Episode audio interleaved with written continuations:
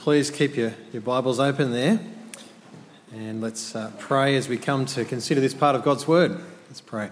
Father God, we, we do thank you for your Word and we thank you that you speak to us. We ask that you give us ears to hear, minds to understand, and hearts ready to respond to you. We ask this in Jesus' name. Amen. Well, it's uh, good to be back with you. Uh, it's a great joy to, to gather together with you. And uh, you realise that when you when you go away, I don't know if you've experienced this, but I was away last week, and uh, to come back, and it's, it's just great to be together, to sing God's praises, to come before our Father in heaven and pray. Thank you, year six to eight. You know the drill. You're heading out for a, for Bible study. Um, it's a great joy to be, to be back with you. Uh, last Monday, I returned from a, a five day hike in Tasmania uh, with my son James and my brother Tim. Uh, it was the annual catch up for my brother and I, and it was a post HSC coming of age initiation into the Squire Hiking Hall of Fame for James. And he performed brilliantly, uh, I'll, I'll uh, like to say. It, it, was an excellent time. It was a full on hike, a serious hike. Five days, 75 kilometres, some horrid tracks. Uh, I think the next year shows uh, big climbs, and some spectacular scenery. It, was, uh, it was great, but it was, it was physically challenging. I think I spent most of Tuesday just recovering. Um, unlike James, who just sort of bounced back. Oh, to be young again. Um, one of the things on hikes like this is, is uh, you've, you've, got to eat well. It's important to eat well. Uh, you need to have, have the right diet with plenty, particularly with plenty of energy intake because you're using so much energy. Uh, but because you're also carrying everything that you, that you need, uh, you've got to think about the weight of the food. The, the, the weight of the food is, is a, a, factor. Weight is an important issue, as I uh, previously mentioned, talking about my Thermarest Neo Air X Therm sleeping mat. Um, which, by the way, I'm sorry, I mentioned a few weeks ago for those who it, it performed brilliantly, even though it's only the second best sleeping mat in the world. so you've got, to, you've got to eat well, and, and everything has to be lightweight. That inevitably means that there are some things in the diet that you miss out on. And by the end of the, the, the, the hike, I'm, I'm usually craving something in particular. It, it, usually has the sort of shape of a big hamburger and hot chips, or chicken schnitzel and hot chips, or something and hot chips, basically. I, I don't know if it's the potato and the fat, just the carbohydrate, that's what, I, that's what you crave. But the lightweight hiking diet is not really a sustainable regular diet. It's fine for a few days, but it's not a, really a full and balanced diet. Now, why am I talking about hiking food? Well, partly because I've returned from a hike, and it'd be remiss of me not to, to mention and show some, some pictures and, and tell a story, even if perhaps the relevance is pretty tenuous. But, but it's also because as Christians, we need a full and balanced diet of God's Word. Within the Bible, there are different genres, different types of writing. Um, maybe you can just, just think for a moment what are the different types of, of writing, of genres in the Bible? Call them out. Poetry. Sorry? Poetry. Poetry. Yep. History? Genealogies. Yep, they're often. Yep. Prophecy. Yep. Sorry? Birth of the church. Birth of the church, yeah, so the Gospels. The letters. Yep. Apocalyptic. Yep, that's another. Salvation. That yeah, that runs through different genres. Here's a picture on the screen that shows the uh, the main genres of the law, which is where we do get you know, genealogy. The first five books of the Bible: Genesis, Exodus, Leviticus, Numbers, Deuteronomy. History books, the wisdom and poetry, uh, the writings, uh, the prophecy, Gospels, letters. So there's different genres of the Bible and a great diversity between the different parts, and, and we need each part. Sometimes it can be tempting, I think, to kind of snack on the, the bits that are familiar, that are, that are easy to digest, and just to neglect the parts that seem strange, that, that perhaps seem less appealing. But to do that is actually is to make a, a grave mistake. Our Lord Jesus said, Man does not live on bread alone, but, as the full quote of, from Deuteronomy 8:3 continues, but on every word that comes from the mouth of the Lord. We need the full diet of God's word. Just go to the next, um, next slide there. Actually, we'll, we'll get to that. that that's right. Um, what happens when we, we, uh, when we neglect part of God's word is we actually, our knowledge of God, our knowledge of ourselves, our knowledge of the world becomes deficient, becomes distorted, and we actually become malnourished Christians. And so, for this reason, uh, in order to keep a balanced diet of God's Word, uh, early in the year we worked through a gospel. We looked at Luke. Uh, we worked through a letter. We looked at Philippians. We worked, had a topical doctrine series on the Reformation. Then we looked at the wisdom writings of Ecclesiastes. Today we're starting a new preaching series in one of the prophets, Micah. Now, you may not know much about Micah. Um, I didn't before this past week. And I suspect that actually the prophets are, in general, a part of the Bible that, uh, that we, may, we may tend to neglect. They're, you know, they're sort of trickier and unfamiliar and harder to digest bits. But, friends, we need to hear the message of Micah. We need to hear what he teaches, as I hope you'll see, in order that, that we so that we don't have a deficient and a, a distorted understanding of God and ourselves and our world. So, Micah. Now, if you haven't got Micah up in front of you, here's a tip for finding Micah, or you can remember this for next week. If you're sort of one of those little books that you, you where, where is it? Uh, there are 12, I, I, heard this, there's 12 minor prophets. Uh, the first five minor prophets have an O in their name, and the last seven don't. Micah is the first one with an O. Oh, sorry, without an O. First one after the ones with, with an O. Does that make sense? It shows it on the screen. There you are. There's a way of finding Micah. Or you could just look up the contents page. Um, and then stick, a, stick a, a, bookmark in it because we'll be working through it in the coming weeks, so it'd be handy to have that, um, that there. All right, what do we know about Micah? Well, the first, uh, first verse tells us quite a bit. Uh, so, firstly, he was a prophet. The word of the Lord came to Micah. Prophets spoke the word of the Lord. That's significant. What Micah says is from God. Secondly, he was from Moresheth, which uh, was a town in the, in the country region of, of Judah, uh, southwest of Jerusalem. You, you, see there on the map, uh, Moresheth. Thirdly, he lived uh, and ministered during the reigns of three kings of Judah the, the, the kings Jotham, Ahaz, and Hezekiah. Now, from that, we can, we can date when he, when he was around. Uh, he was around between the period of around 740 BC through to 687 BC. And um, pardon me, what he wrote was a, uh, was a vision that he saw, it says, concerning Samaria and Jerusalem, these, these two cities. Now, at this point, I think it's probably helpful to, uh, to give you a bit of an overview of the history, uh, the places that are talked about here. And if I just lost you at the mention of the word history or uh, names like Moresheth and Jotham and Ahaz and Hezekiah, come back, come back. This is, this is important. This is uh, really helpful to get a, an overview of where we are in, uh, in God's Word. It, it, this might sort of seem like, feel like the whole wholemeal, multigrain kind of version. It's a bit, a bit hard going, but it is good for you. So here's an overview.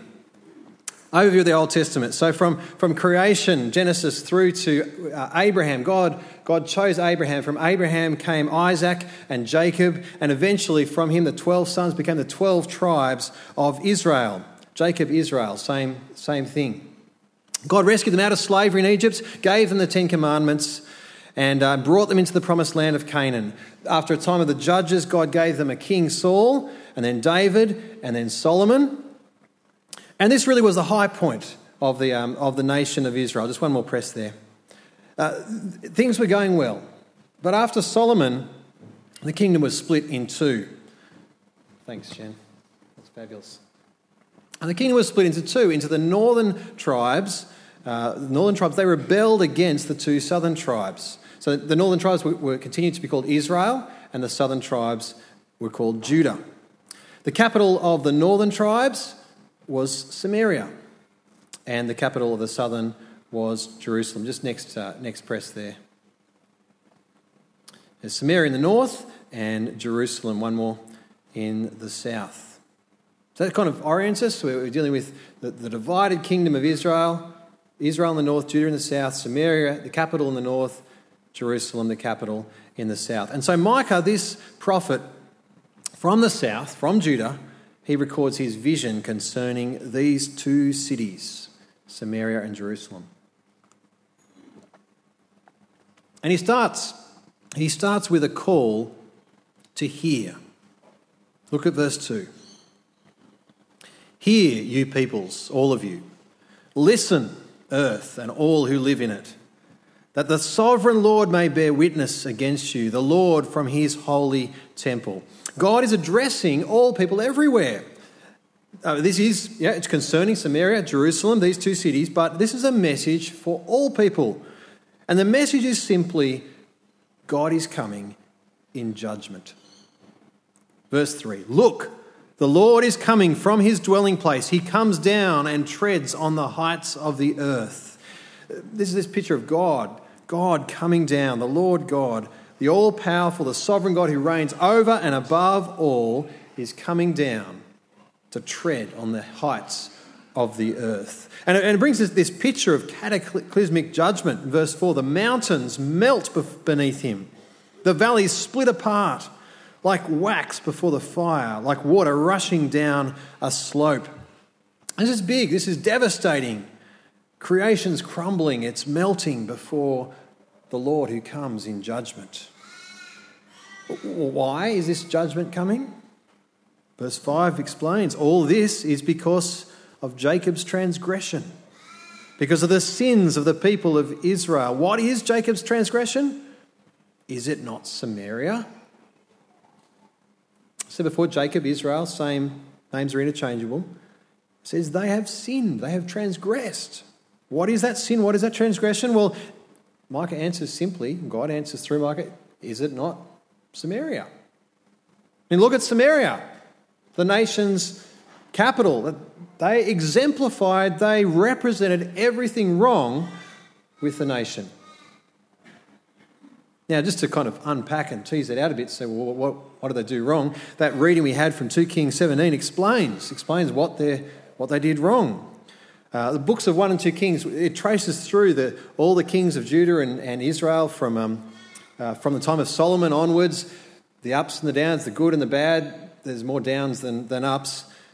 But then in chapter 17 of 2 Kings, it gives this, this kind of overarching summary Here's what happened. Here's what went wrong. Here's the transgression of Israel. Let me read out some of it again. It says, All this took place because the Israelites had sinned against the Lord their God, who had brought them up out of Egypt from under the power of Pharaoh, king of Egypt. They worshipped other gods and followed the practices of the nations the Lord had driven out before them, as well as the practices that the kings of Israel had introduced. The Israelites secretly did things against the Lord their God that were not right. From watchtower to fortified city, they built themselves high places in all their towns. They set up sacred stones and Asherah poles on every high hill and under every spreading tree. At every high place, they burned incense, as the um, nations whom the Lord had driven out before them had done. They did wicked things that aroused the Lord's anger. They worshipped idols, through, uh, though the Lord had said, You shall not do this. The Lord warned Israel and Judah through all his prophets and seers Turn from your evil ways, observe my commands and decrees in accordance with the entire law that I commanded your ancestors to obey and that I delivered to you through my servants, the prophets. But they would not listen and were as stiff necked as their ancestors who did not trust in the Lord their God. They rejected his decrees and the covenant he had made with their ancestors and the statutes he had warned them to keep. They followed worthless idols and themselves became worthless. They imitated the nations around them, although the Lord had ordered them, do not do as they do. They forsook all the commands of the Lord their God and made for themselves two idols cast in the shape of calves and an Asherah pole. They bowed down to all the starry hosts and they worshipped Baal. They sacrificed their sons and daughters in the fire. They practiced divination and sought omens and sold themselves to do evil in the eyes of the Lord, arousing his anger. This is what Samaria represented. They wanted to be like the nations around them, and so they didn't obey the Lord their God. They didn't obey his word, and they ended up doing evil in the eyes of the Lord. And so God says he's coming in judgment. Now, at this point, um, as, as Micah, this prophet from, from Judah, the prophet from the south, as he pronounces the impending doom of, of those evil, rebellious northern Israelites, the people of Judah, they might have been feeling a bit smug. Oh, good. But boy, do those rotten northern Samaria types deserve to cop it, they might be thinking. But their smugness would have been short lived because the very next thing Micah says is basically Jerusalem, you're the same. See verse 5? What is Jacob's transgression? Is it not Samaria? What is Judah's high place? Is it not Jerusalem? The two there in parallel north, south, Jacob, Judah, Samaria, Jerusalem, transgression, high place. Now, what's with these high places? Well, I quite like high places. Um, last week I hiked to the top of, a, of ta- some of Tasmania's highest places. There's Mount Anne, 1424 metres. This is just a gratuitous opportunity to show some more pictures, you realise. Um, Frenchman's Cap, 1445 metres. I like hiking to the top of high places. For me, it's, it's a challenge. It's, a, it's the, the, the achievement, it's the view, it's the sense of being up above it all. For Israel and Judah, though, and for the nations around them, well, high places, what they, what they were was uh, they represented a couple of things. Firstly, they represented a strategic military position. It's hard to defeat. If you're, if you're up high, it's hard to, to penetrate. Secondly, they represented the, the ruling class, the, the high and, might, and mighty ones. And thirdly, as, as we saw in that reading, they were places of pagan worship to other gods. The, the high places were an expression of, of rebellion against God. And so Micah says, What is Judah's expression of arrogant, man centered, idolatrous worship? What is Judah's high place? It's Jerusalem. Jerusalem has gone the same way as Samaria. In fact, he says, just jump down to verse 9, he says that Samaria's plague is incurable, it has spread to Judah. It has reached the very gate of my people, even to Jerusalem itself. Now, to us, uh, this may seem kind of worlds away, you know, this people sacrificing sons and daughters and on high places and worshipping false gods and things. But actually, I think we face a very similar danger today. See, we, I think we can act like Jerusalem. We can think, well, you know, we're on the right path, unlike those godless people around us, those Samaria types. But are we, in fact, just drifting along, following the ways of the world around us? In our case, it doesn't involve pagan sacrifices to various gods on hilltops. That was, that was the norm of the world around Israel and Judah in Micah's day. That's what everyone else was doing. But maybe for us, are we just kind of blending in with the world around us? In terms of our values, in terms of our priorities, our ambitions, our relationships. Those of us who have kids, if your son or daughter one day came and said to you that, that they wanted to train for full time Christian ministry, or, or they wanted to become a, a missionary to, to serve God overseas somewhere, would you rejoice and wholeheartedly support them and think that's fantastic? Or would you secretly, or maybe not so secretly, be kind of disappointed and think very much like the world around us they're mad, they're wasting their life, they're, they're missing out on, on wealth and security and comfort and success? What would that say about our heart, our response at that point? Our priorities, our ambition. Or, consider a, a, hypothetical scenario. Imagine that, um, that it suddenly became illegal in Australia to be a committed follower of Jesus. And uh, unbeknown to you, you were identified as a in suspicion of being such a person. They, uh, they hacked into our church database and saw your name written there. And, and they investigated your life, examined it for a week. Would there be sufficient evidence to prove that you're guilty of being a committed follower of Jesus? Or would the verdict be not normal, law abiding, non Jesus following Australian? That is, has the plague of secular Western materialism spread to reach the very gates of our homes, our hearts, our habits, our hobbies? our plans, our priorities, our pleasures. Are we in Jerusalem living just like those in Samaria. Friends, let's be radically different. Radically different from the world around us in terms of our hopes, in terms of our ambitions, even our, our prayers for our children. And let's fuel that heart that, that desires to trust and obey and follow and serve God above all else.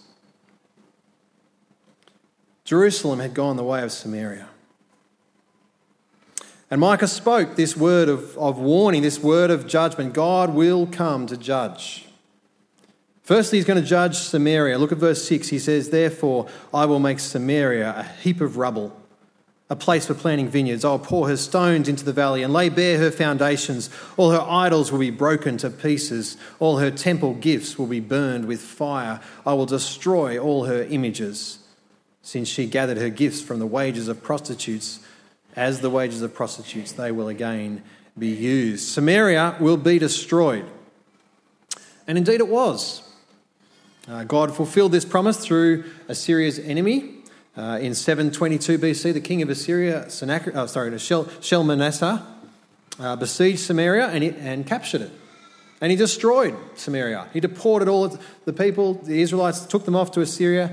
They never returned. It was the end of the northern tribes. 722 BC. And Micah says, well, Jerusalem is heading in the same direction. And indeed, in 701 BC, the Assyrian king Sennacherib at that point, he came and he attacked and, and he conquered all the cities throughout Judah and then surrounded and besieged Jerusalem. And the king of, Jeru- of, uh, of Judah, uh, he repented and he called out to God for salvation. Because Samaria's plague had both the sin and the judgment had spread to Judah, and it had reached the very gates of, of Jerusalem, literally. But Hezekiah repented and God spared them for a time. You can read about it in 2 Kings 18 and 19. God uh, put to death 185,000 Assyrians in a night, and Sennacherib the king withdrew. Judah was spared for a time until about 120 years later when Jerusalem finally fell to Nebuchadnezzar of Babylon in 586 BC. And you can read about that in 2 Kings 25. So God brought judgment on his people. And in the face of that coming judgment that Micah, Micah writes about, Micah weeps and he wails. Look at verse 8.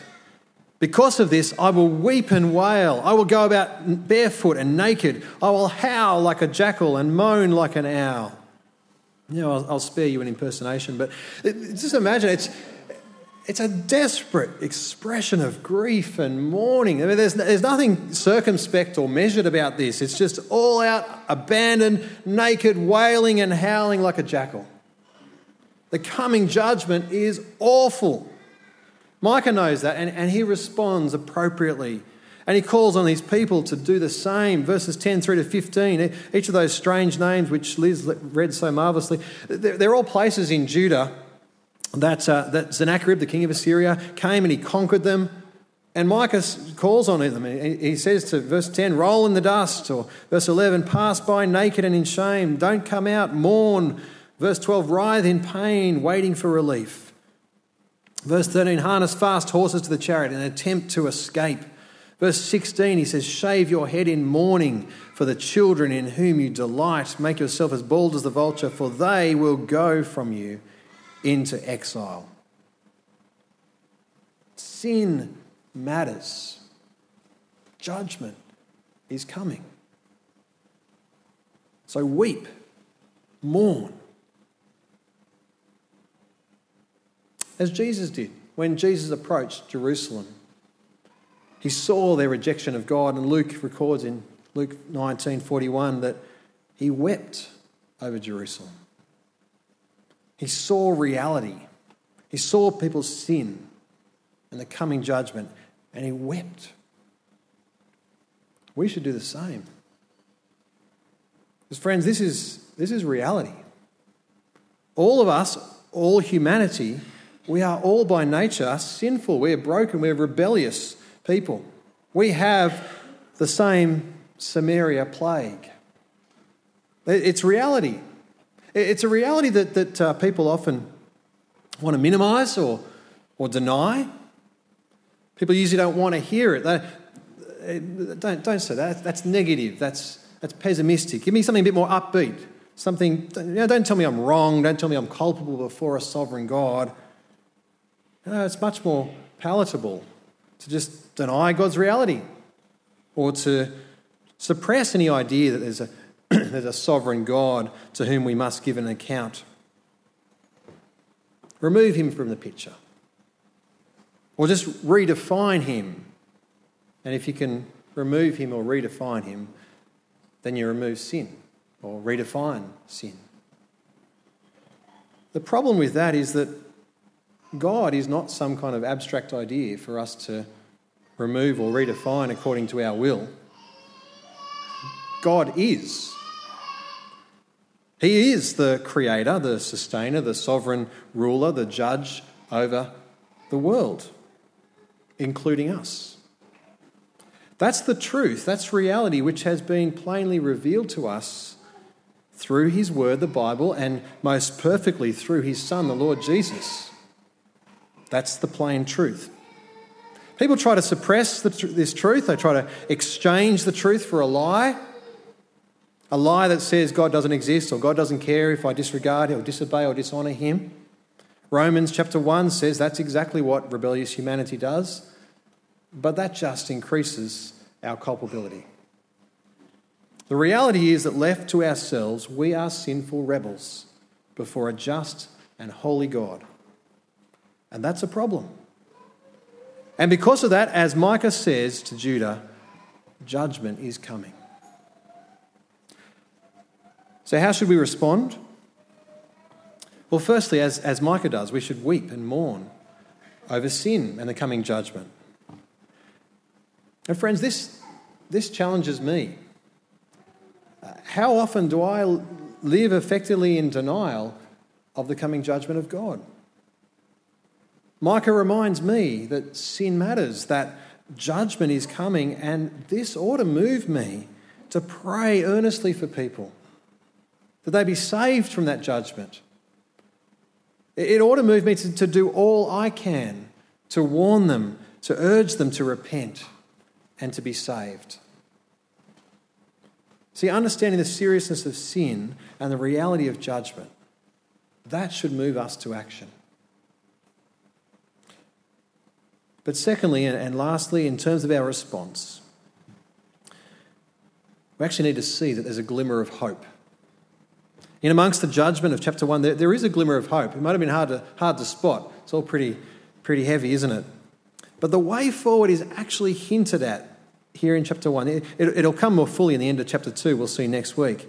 But it's hinted at in chapter 1 in the, in the very first word of Micah's prophecy.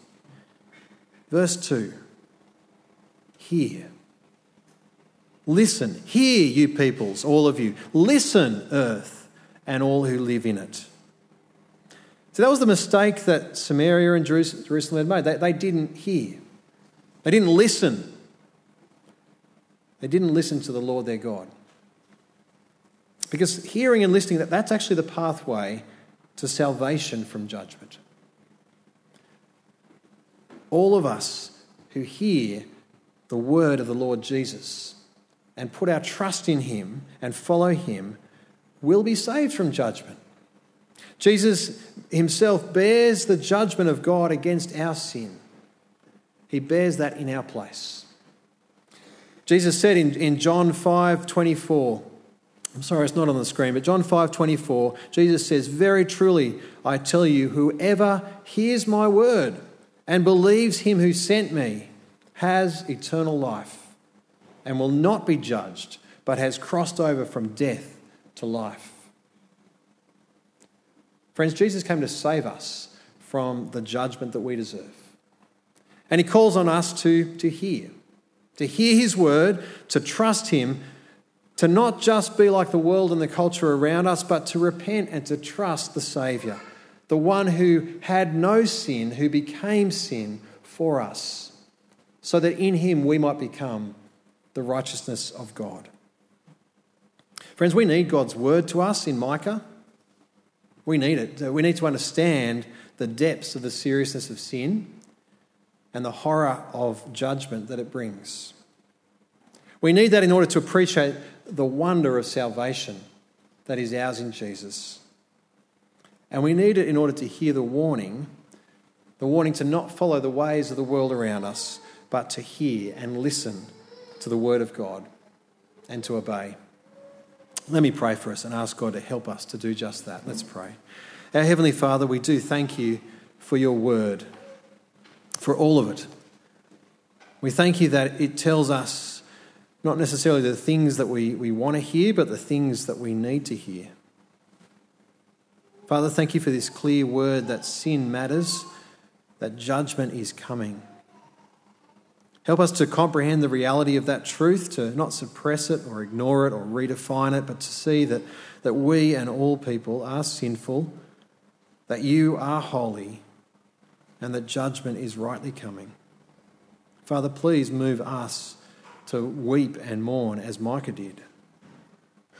But more than that, Father, please move us to, to repent and to continue to repent, to hear and listen to your Son Jesus, to trust him for salvation from judgment.